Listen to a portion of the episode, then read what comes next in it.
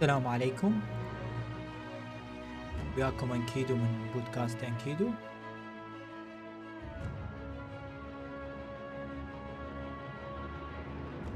اليوم بهذا البث راح نسولف لكم على حكاية الغزو.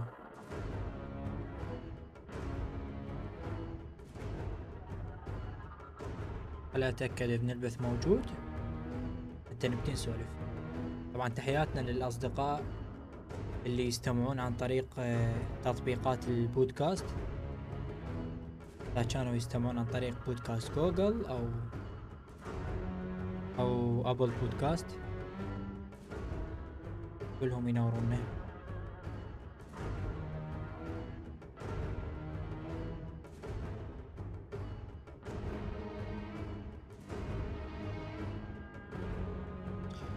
إذا مرة ثانية السلام عليكم. البث كان خاص. فالسلام عليكم. حياتي لكم أصدقائي. حياتي كل الناس اللي تتابعنا. حياتي لكل الناس اللي تستمعنا عن طريق تطبيقات البودكاست. إذا كانت تطبيقات آه، Google Podcast أو Apple Podcast أو عن طريق تطبيق Spotify اليوم راح نسولف على حكاية الغزو. اليوم شوي راح نطول. نريدكم تستمتعون ويانا. وتبقون وياي نهاية البث. أما إذا كنت تستمع لنا نريدك تشارك البث أو تشارك المقطع الصوتي وترسله لأصدقائك. حكاية الغزو. هذا العالم لم يكن صغيرا دائما. منذ آلاف السنوات وبينما كان باقي البشر يعبدون الآلهة شعب فاليريا أصبحوا آلهة. عن طريق السحر روضوا أعظم المخلوقات في التاريخ. الحصان يجعل الرجل يسيطر على الأرض السفينة على البحر لكن التنين تعطي السماء وكل شيء وكل شخص تحتها. بأيام عزها الغابر حكمت فاليريا العالم المستكشف في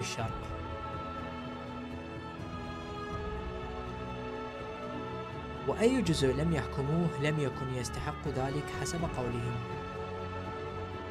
عاصمة فاليريا تجعل باقي مدن الشرق المذهلة تشعر بالخزي. فالمعاول والمطارق لم تكن ندا لنيران التنانين والسحر. كانت فاليريا إمبراطورية بنيت لتصمد للأبد لكنها لم تصمد. قبل مئة عام من الفتح حلت الكارثة على فاليريا. الجبال تشققت كالبيض. البحار والأنهار غلت.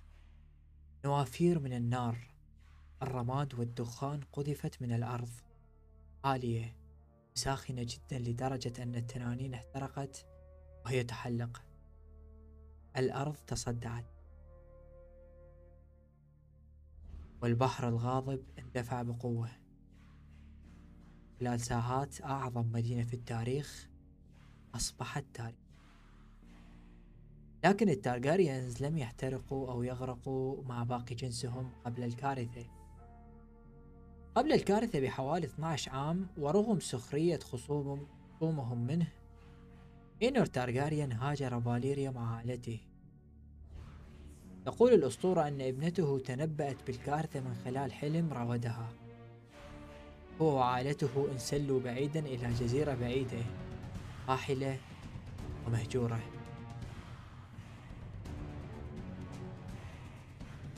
باستخدام فنون اختفت من هذا العالم. قاموا بتحويل مركز مراقبة صغير إلى دراغونستون.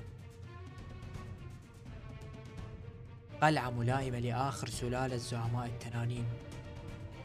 ونسل إينر تارجاريان استقروا بها بعد أن فقدوا وطنهم. حتى جاء إيغون. عندما نظر إلى الشرق شاهد الماضي قديم. متعب. ميت. لكن عندما نظر للغرب شاهد المستقبل. ذهب في الأرض ذهب في العقول ولا توجد في السماء هو وأخواته رينيس وفيسينيا. علقوا فوق القارة العظيمة متظاهرون بأنهم زوارا لأرض غريبة. لكن عندما عاد إيغون أمر ببناء طاولة ضخمة منحوتة على شكل ويستروس وبها كل الأنهار والجبال التي شاهدوها. طبعا اللي شفناها بالمسلسل. خريطة شخصية للممالك السبع حيث كانت تحكم حينها من قبل سبع عوائل متناحرة الدوراندون حكموا أراضي العاصفة من معقلهم ستورمز إند جنوب دراغونستون. الهوار من جزر الحديد أيضا غزوا واستعبدوا أراضي الأنهار وحكموهم من هارن هول قلعة, قلعة متوحشة على ضفاف بحيرة عين الآلهة. آل ستارك حكموا أراضي الشمال القاحلة والمتجمدة الأقدم والأكبر وأقل منطقة من حيث السكان. لانستر حكموا الأراضي الغربية أغنى مملكة بفضل مناجم الذهب الخاصة بهم. الجارندر حكموا الريتش ثاني أغنى مملكة بفضل محاصيلهم.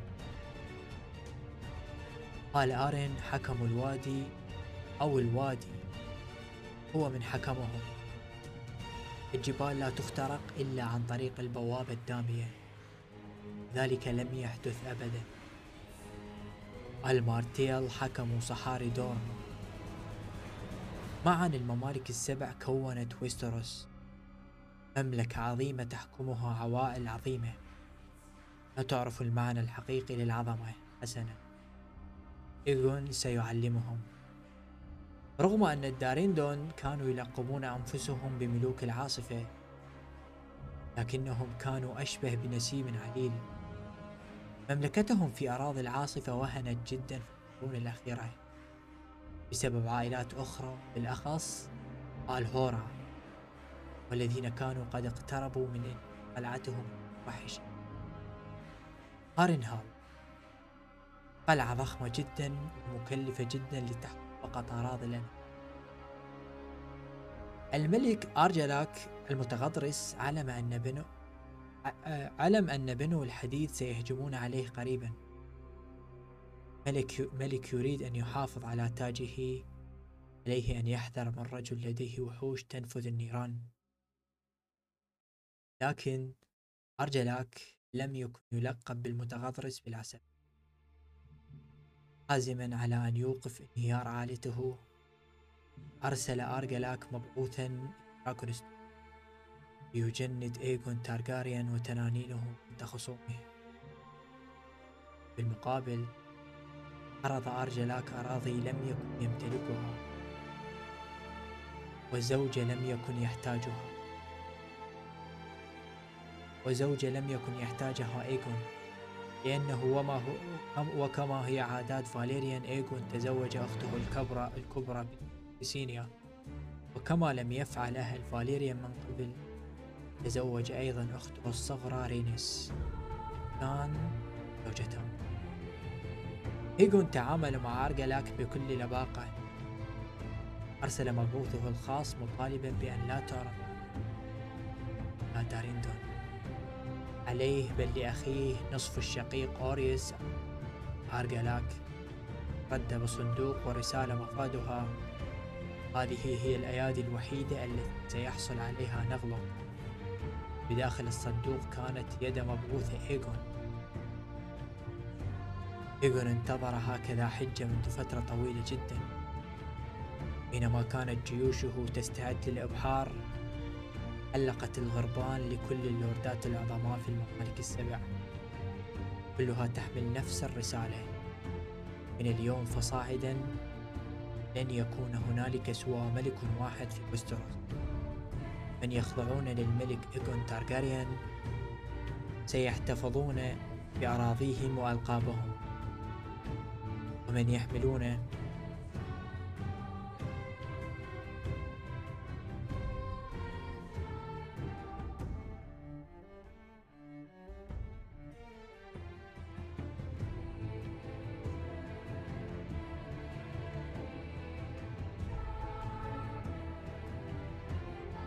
ومن يحملون السلاح ضده سيخضعون وهم أذلال ومحطمون.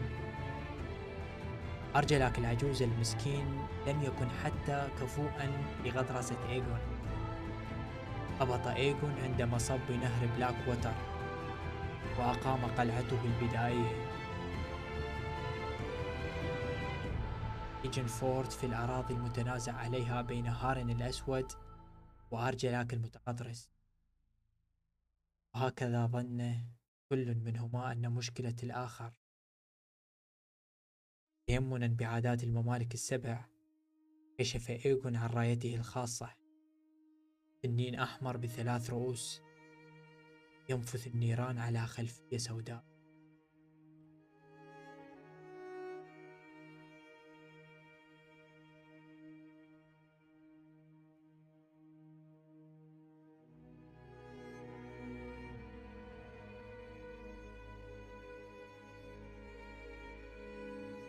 فيسينيا توجته بحلقة من الفولاذ الفاليري. مرصعة بالياقوت. ورينيس أما رينيس فقد أعلنت بأنه هو الملك عظيم تشهده القارة منذ عصر الفجر.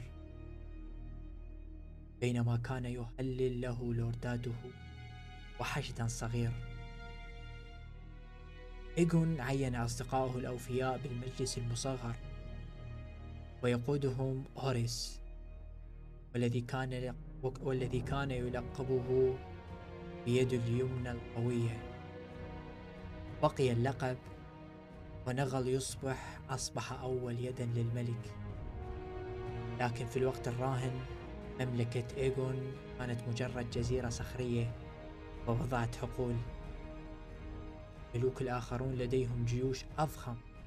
سفن قلاع وآلاف السنوات من الحكم. لكن وبكل بساطة إيغون امتلك تنانين واختار عبارة نادرة واختار عبارة نار ودم كلمات رسمية لعائلته. وقبل أن ينتهي الأنهار الحقول السماوات كلها ستصبح هم هاي نهاية الجزء الأول أو القسم الأول. شكرا لاستماعك. انتظرنا بالجزء الثاني أو القسم الثاني بالأيام الجاية إن شاء الله. في أمان الله.